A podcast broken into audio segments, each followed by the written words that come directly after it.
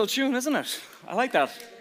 Hey, listen, I, am just I'm just blown away by the goodness of God. Blown away by the goodness of God. We said this week number one of this series that God was going to take chains off of people, and I just believe in my heart that that has been the case.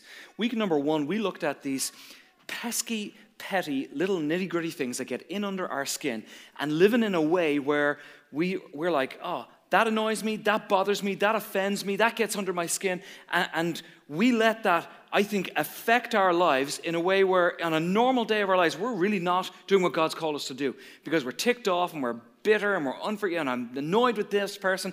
And the stuff is so inconsequential. We talked about um, filling the gap with love just presuming the best, not thinking, oh, they probably meant the worst. Uh, we talked about just filling that gap with love and real time forgiveness. Week number two was quite a heavy message, and it was very serious about okay, what happens when the big stuff happens? Like horrendous, tremendous like offenses to you, something perhaps even tragic and very abusive in your life. And something inside of us just goes, man, I want what's fair. I want them to get what's coming to them. But we were like, oh, but when it comes to me and God, I don't want what's fair. I'm very glad that God doesn't treat me the way I want to treat people who have hurt me. Uh, we talked about, you know, just this idea of I, I have to give to other people what God has given to me. And that the scripture was like non negotiable on the matter. Week number three, we talked about, you know, people who hold a grudge against God. We're holding on to painful stuff. And it's God, you did me wrong, and you shouldn't allow that to happen. You should have prevented that. Why didn't you give me that? Why didn't this happen in my life? And listen, God is perfect and pure, and He doesn't need our forgiveness, but we still hold grudges against Him. And I believe the Holy Spirit was just taking chains off of people as we actually reconciled with God. Today, we are going to talk about perhaps the most difficult person to forgive. How do you forgive yourself? Knowing what you know about you, knowing what you've said, you can't unsay it, knowing the way perhaps you treated a person, and you cringe, knowing what you did or what you should have done. How can I forgive myself after I did what I did and I know what I did? Some of you came to Christ, and immediately there was like this laundry list of people that you realized, wow, I wounded and I hurt. And prior to Christ, you didn't even think about it, you didn't really give a rip about it. But today you find yourself incredibly grateful, and you believe, looking at that laundry list, that God forgave you. You believe God forgave you, and yet, when you think about that laundry list, you won't forgive yourself. I actually believe that God has put me in good standing with Him but I'm unwilling to let go of how I feel about what I did to myself. Now, I don't know what that might be for you. Maybe you drank too much one night and you did something that you cannot undo. Maybe it was years ago when you were a teenager, or maybe in your 20s, and you felt you were cornered and you were in a desperate decision, uh, a desperate situation, and you made a decision, and you thought it was the best decision at the time, but now with some hindsight, you look back with tremendous regret about what you said or decided. Maybe the best of intentions. You really meant well. You poured yourself into work, and you convinced yourself I'm doing this for the right reasons. I mean, you just spent your life working. This is what I need to do for my family. This is how I provide. This is what it means to be who I need to be. And now, again, with hindsight, you look back, and the truth is, you would say, I feel like I gave way too much time and attention in my life to that which was of lesser importance than the people that I love the most. I neglected them. And you are filled with regret about that. Maybe you found yourself in a spot in your marriage, and instead of leaning into your marriage, you leaned away from your marriage. And you got somebody else's attention, or they got your attention, and you had uh, an, an affair of some kind, and you just can't cope with what you know you did. And you will not let yourself off the hook. Maybe it's the clicking. Looking at stuff that you know you shouldn't be looking at. Click, click, click, click, click. And you say to yourself, I need to stop doing this. And yet you go back to it and back to it and back to it again and again. And the shame and the guilt, it's just all over you. What do you do when shame and guilt haunt you? And when it simply will not go away? This message is entitled, Why Can't I Forgive Myself? Let me start off by saying, not all guilt is created equal. Some of you today are living under what simply could be called false guilt. You feel guilty about something, and the truth of the matter is, you really shouldn't feel guilty about it at all. How many of you would be aware of a situation, maybe this was your experience or maybe somebody else, where a, a, child grew up in a home where parents got divorced, and that child says, I should have done something. I could have been a better helper. I could have relieved some stress. Maybe I should have said something to my parents. I could have prevented that. And they feel, years can go by, and they feel still tremendously guilty. Church, is it appropriate for that child to feel guilty about that divorce? No. That's false guilt, and that child should never feel like that. Tragically, probably all of us, maybe to some degree, are aware of, of a, a, scenario where somebody had power and they abused that power. And this was hor- horrible stuff. Somebody that maybe you trusted and you looked up to, they actually took advantage of you. And whether it was physical abuse or emotional or sexual abuse, something very, very tragic happened and did tremendous destruction. And yet, how often do we know the case where that person who was the victim walks away and says to themselves, That was my fault? Somehow, for some reason, I blame myself for this thing that happened to me. Church, is that appropriate? No, never. It's not your fault. Do not buy into the devil's game of shaming you with false guilt. False guilt is dangerous, it's incredibly unproductive, it's not from God, and you need to let it go. Not all guilt is created equal. There's another type of guilt, and this might sound odd for me to say this, but it's actually a good thing. You would think, guilt, how could that possibly be good? Believe it or not, it can actually be a guilt, a, a gift. You can allow this guilt to move you and draw you closer to God. The right type of guilt can be a gift that brings you into the presence of God. Look at the scripture, 2 Corinthians chapter 7 verse 10. Godly sorrow brings repentance that leads to salvation and leaves no regret, but worldly sorrow brings death. So we got two phrases in this scripture. We've got godly sorrow and worldly sorrow. So godly sorrow it says in the scripture, it's wonderful. It leads you to life. It, godly sorrow will lead you to salvation. Godly sorrow will lead you to a place in your life where you have no regrets. I would like to have no regrets, wouldn't you? But you see, there's this other sorrow, worldly sorrow. And that is going to tie you up in knots for the rest of your life, and it's going to lead you to one thing death. So let me talk about godly sorrow. The word for this is conviction. Do you ever meet someone and you would say, man, they have a conviction about them? They're driven about something. You can have a wonderful sense of conviction about what you have done wrong. I recognize I shouldn't have done that. I mean, I really, really shouldn't have done that. And I am genuinely so sorry for what I did or what I said to that person or how I treated them. That type of conviction is actually good and helpful because it will take you off the wrong path of doing it again and again, and it'll actually put you on the right path. And that's godly sorrow. It says, I don't want to be like that anymore. I don't want to talk to people like that anymore. I don't want to say that kind of stuff. I want to change a direction in my life. I want to change my behavior. I want to apologize. I want to take responsibility honestly for what I've done. And I want to live my life and get on with my life. And I want to do that in freedom. I want to express God's love and God's hope instead of wallowing in mistakes that I've made in the past.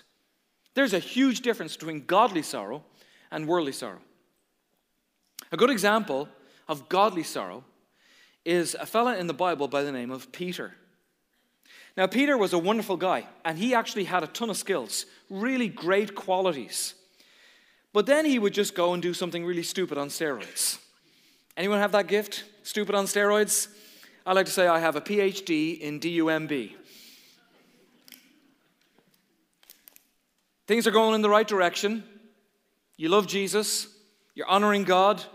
You're doing good, you're in the zone, and then one day you just do dumber than dumber than dumber. It's in all of us. We're all able and capable of that. And that was Peter. Unfortunately, this can be me and this can be you. Peter walks right up to Jesus. I'm, I'm your guy. Seriously. It's you and me, Jesus. I'm your man. And listen, if anyone else, I mean, if they all fade away, not me. Jesus, I got your back, and I'm in your corner, and anything you need, I'm your guy. I'm your man. I mean, come what may, I mean, if there's a fight, I'm, I'm in your army. I want you to know this. I'm your guy, Jesus. Jesus probably smells the, maybe even the pride, and actually prophesies over Peter. He says, Peter, I need, I need you to calm down. Because here's what you need to know before the rooster crows, you're going to deny me three times. And that's exactly what happens. Jesus is arrested, and it says, a little girl, a little girl walks up to Peter. Hey, aren't you with Jesus? It's a little girl. Jesus, who? I don't know who you're talking about. A woman comes up to him. Hey, weren't you one of the disciples? Didn't you walk with Jesus? Peter answers, I don't know what you're talking about. I don't even know the guy. A third person confronts him. Luke chapter 22. About an hour later, another asserted, Certainly this fellow was with him, for he is a Galilean. And Peter replied, Man, I do not know what you're talking about. And just as he was speaking, the rooster crowed. Now, maybe you're hearing that story for the first time today. Maybe you've read that in the Bible before. I, I want to show you something really small. Maybe you've never noticed this before. Verse 61, it says, In that moment, the Lord turned and looked straight at Peter. So, those denials that just took place was a stone throw away from Jesus. And as the words came out of Peter's mouth, Jesus looked him right in the eye. Verse 61 Then Peter remembered the word that the Lord had spoken to him before the rooster crows today, You will disown me three times. And he went outside and he wept bitterly. A grown man bawling his head off. What have I done? What did I say to Jesus? I said to him, I was your man. God, I am so, so, so sorry. I was, that was just stupid. I was arrogant, and look what I've done. And you saw me, and I've hurt you so badly. Ever felt like that?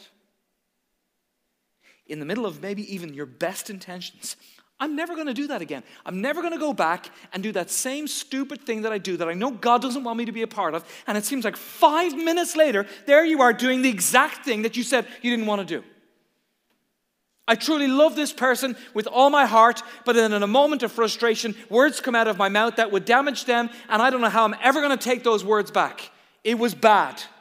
And, and you're looking at yourself going, why did I say that? I actually love, I genuinely love that person. They mean so much to me. How could God love somebody like me? I never seem to get it right. How could I hurt people that I love in such a significant way? And the moment that you're there, the devil has you exactly where he wants you. The moment that you're dwelling in shame, you are in a spiritual corner because shame is the devil's playground. Shame is where he wants you. There is a big, big difference between godly sorrow and worldly sorrow. This shame and this guilt that becomes personalized over you because of something that you did. What does guilt say? Guilt says, I did something bad. What does shame say? Shame goes far deeper. Shame says, I am bad. The devil will try to take you as a follower of Jesus Christ and connect the mistake that you made, the way you ill treated somebody, the words that you spoke that were damaging, and what he'll do is he says, I'm going to take that behavior and I'm going to connect that to your entire identity. That is who you are. What you did is who you are. Therefore, you are worthless and you should be riddled with shame.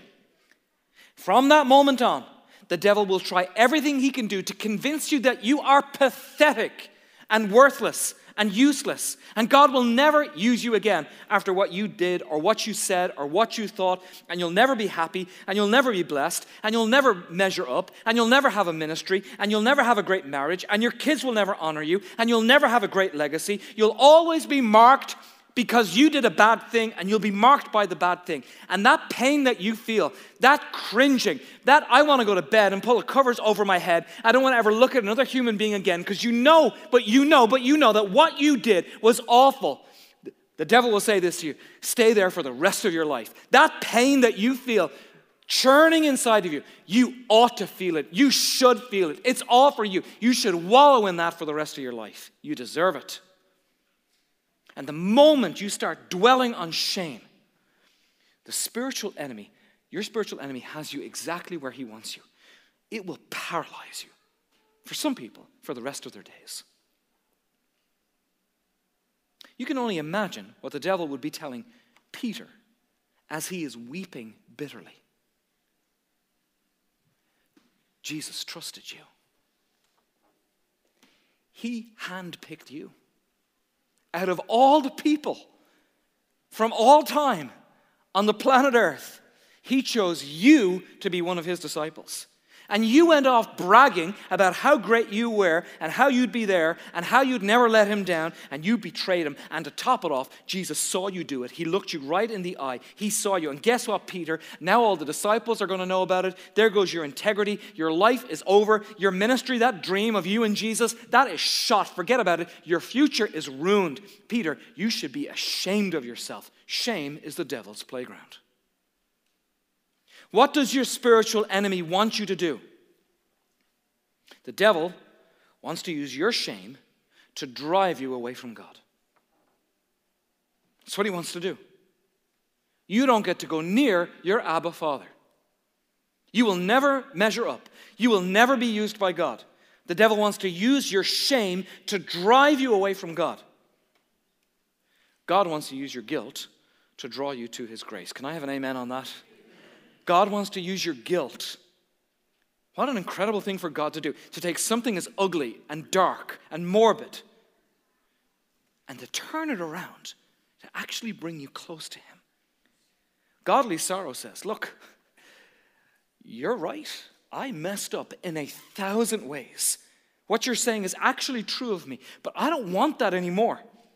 You see, I have a safe place to turn. I don't have to live like this for the rest of my life because I have a God who loves me, who still cares about me, a God who receives me. And his mercies, according to the word of God, are new every morning for me. The devil wants to use your shame to drive you away from God. You'll never be anything, you'll never get over this mistake. But our God, in his goodness, he takes off chains. And he will take something that is dark and broken, shame, and he will use it to draw you towards his acceptance and his care and his mercy and his love and his grace and his forgiveness. And now, now you're free to do his will. Now you're free to be on mission. If you don't, you'll be in the bed with a cover over your head in paralysis for the rest of your life. If you think about the comparison, what Peter did, it's fairly close to what Judas did. They essentially did pretty much the same thing. Peter denied Jesus three times. Judas betrayed Jesus one time for 30 pieces of silver. And instead of having godly sorrow, Judas had worldly sorrow. And so, in his shame, he embraced worldly sorrow. I can't get over this. I'm caught. They all know what I did.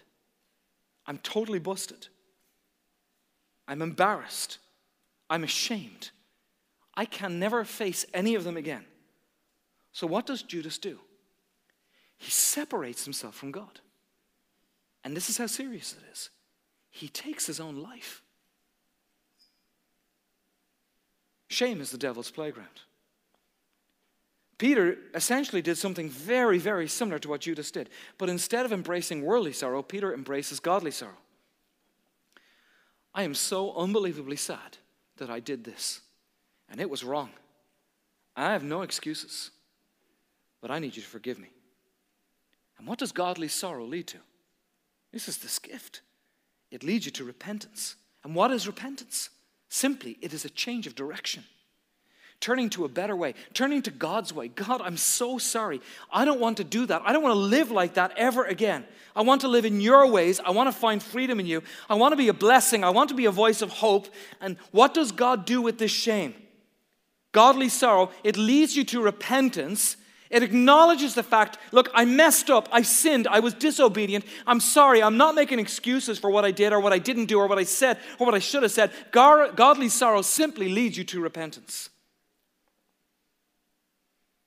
And then Jesus went on to give his life. Why did Jesus do that? For the person who's listening to my voice this morning, and you're fairly convinced that you are the most shame infested, riddled human being on the planet. That is why Jesus went to the cross for the forgiveness of your sins.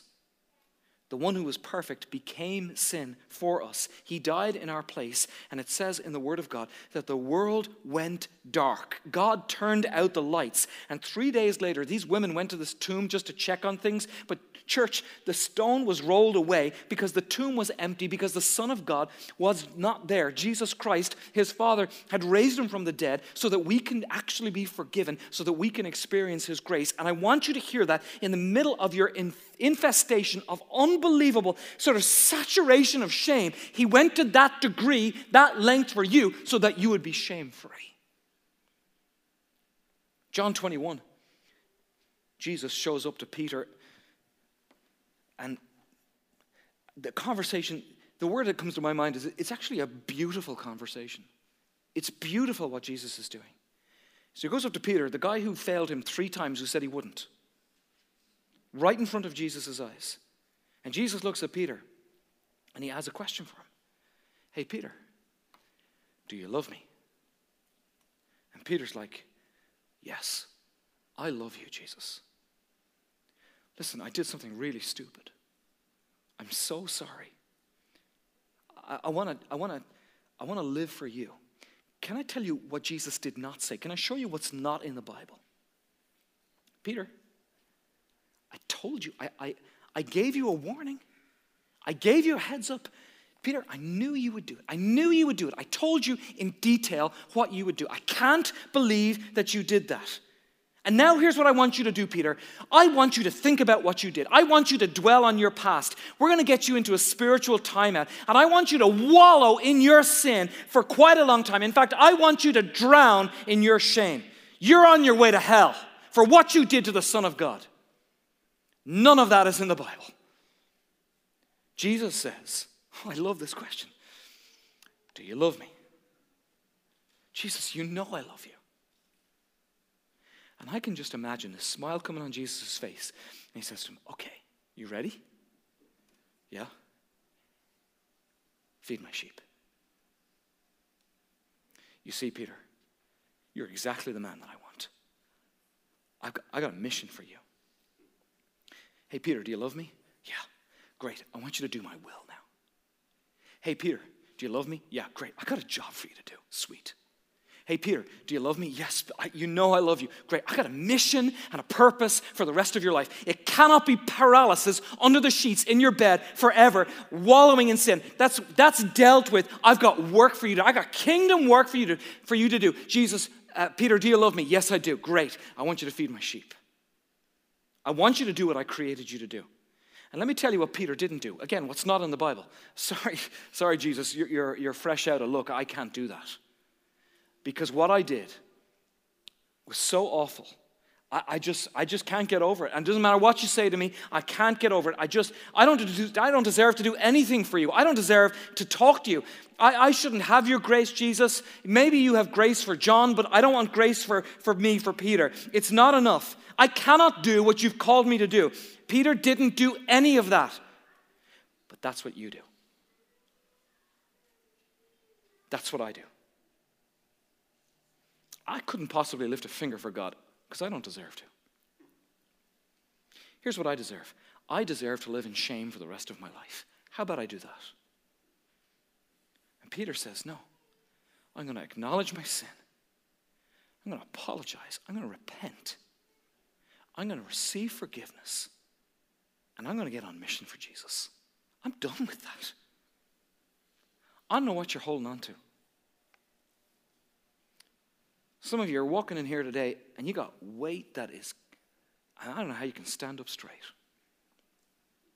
Something that you cannot take back, and you know you can't. Something you did in a moment of stupidity. And I want you to hear this. If you have confessed that to Jesus Christ, it has been forgiven, and it's time to let it go. It is time to let it go. The Holy Spirit wants you to let it go. I'm so tempted to break out into a Disney song right now. If we confess our sins to God, He is faithful and just to purify us from all unrighteousness. Let it go. I won't sing it, but I'm going to preach it. If you've taken it before God, then God's covered it. His blood was enough. God doesn't hold it against you anymore. God has forgotten it. Don't let the pain of the past rob you from God's future for you. I want you to let it go. Let it go. Let it go. The neglect and the lies and the mistakes and the stupidity and the words that poured out of your mouth that you regret and the thoughts that you had, let it go. You need to acknowledge this truth that no matter how hard you try, no matter how hard you try, no matter how hard you try to get it to go away or to will it away or to want it away, you cannot change your past, but God can change your future. Let it go, church. You did something you wish you hadn't. You betrayed somebody. Let it go. Do not spend the rest of your life wallowing in that. How about you spend the rest of your life just being faithful to God now? You got hooked on something that you wish you'd never touched, but now you're free. Well, go and live in that freedom instead of going back there. Do you love Him, church? Church, do you love Him? Feed my sheep. I got work for you to do. Do you love me? I got work for you to do. I got you on mission. Get your head out of the bed, out of the covers. I got work for you to do. Let it go. Maybe you let God down. Maybe you let yourself down. Maybe you let your parents down. Maybe you let your best friend down. Maybe you let the memory of somebody that you love and you, you let the memory of that person down. I'm telling you right now, it's covered by the blood of Jesus Christ. Do not live in the past. Let it go. You smoked something last night. You slept with somebody last night. You gossiped with somebody last night. Let it go. Let it go. And here's what's going to happen the spiritual enemy, I'm going to give you, a, I'm going to show you the enemy's cards before he has a chance to play them right now. Your spiritual enemy, after this sermon, all the more after this sermon, he's going to drag up your past today and he's going to slap you in the face with it. He's going to remind you about what you did and what you said and why you didn't and where you shouldn't have been. All those words neglect, those people you abandoned. Anything he can do to undo you and to unravel you. Anytime the devil brings up your past, he's only doing that because he's intimidated about your future in Christ when you go and you feed his sheep. God's hand is still on you.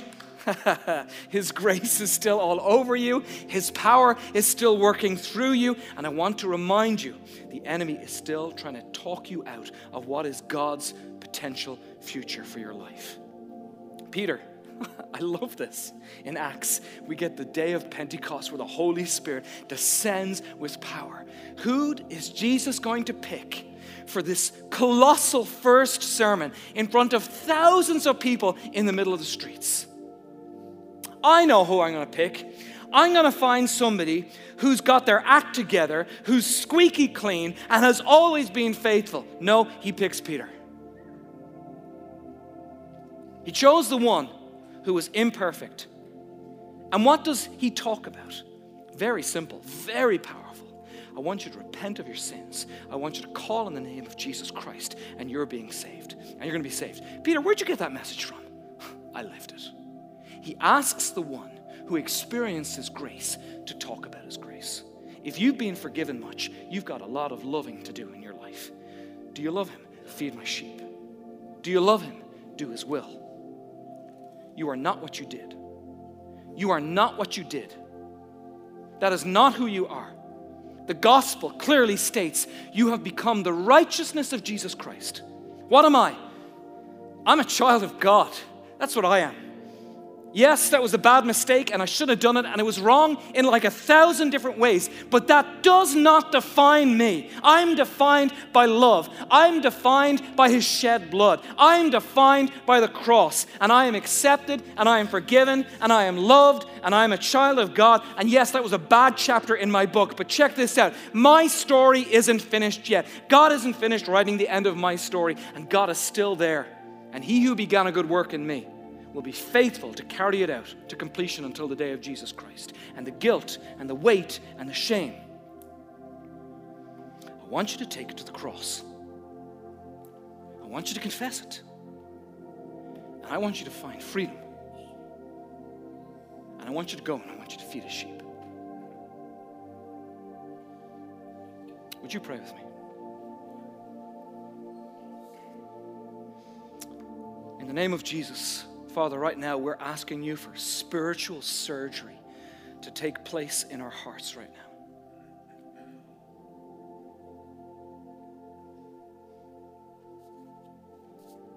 Anyone here who needs to receive God's forgiveness, who needs to reconcile with themselves and actually forgive yourself. Alma, online, Mount Pleasant. If that's you, I want to ask you in the presence of God to raise your hand right now. I need forgiveness from God. I need to reconcile my life with Jesus Christ. I want you to raise your hand good and high right now in the presence of God. A statement God, I need you to set me free from an inability to forgive myself right now. God, your word says that the Son sets us free, and if we are free, we are free indeed. We pray for a miracle in hearts right now that you would actually cause us to step away from shame and you would cause us to move into your grace, out of guilt, and into your freedom. We recognize the gift of godly sorrow that leads us to repentance and a new direction, that brings salvation and brings us life. I pray over any person here today who is living in the shame of the past. Help us step out of that shame and into your grace, receiving your forgiveness and ready to do your will by the power of the one that raised Jesus from the dead. Help us, God, right now to let it go. And as you have forgiven us, and as you've called us to forgive other people, so in this moment we receive your forgiveness over ourselves. And we forgive ourselves. In the name of Jesus. And together the church said, Amen. Church, would you stand with me for just one moment? Church, I want you to look me in the eye right now. Church, do you love him? Yes. Church, do you love him? Yes. No more paralysis. You got work to do. I want you to hear this. Your sins are forgiven. You are the righteousness of Jesus Christ because of his shed blood on the cross. Right now, can we give him praise and thanks and honor and glory? Thank you, Jesus. Bless you, God. Thank you, Jesus. Praise God. Church, we have a God who takes, takes chains off. Amen? Go and live in that freedom. God bless.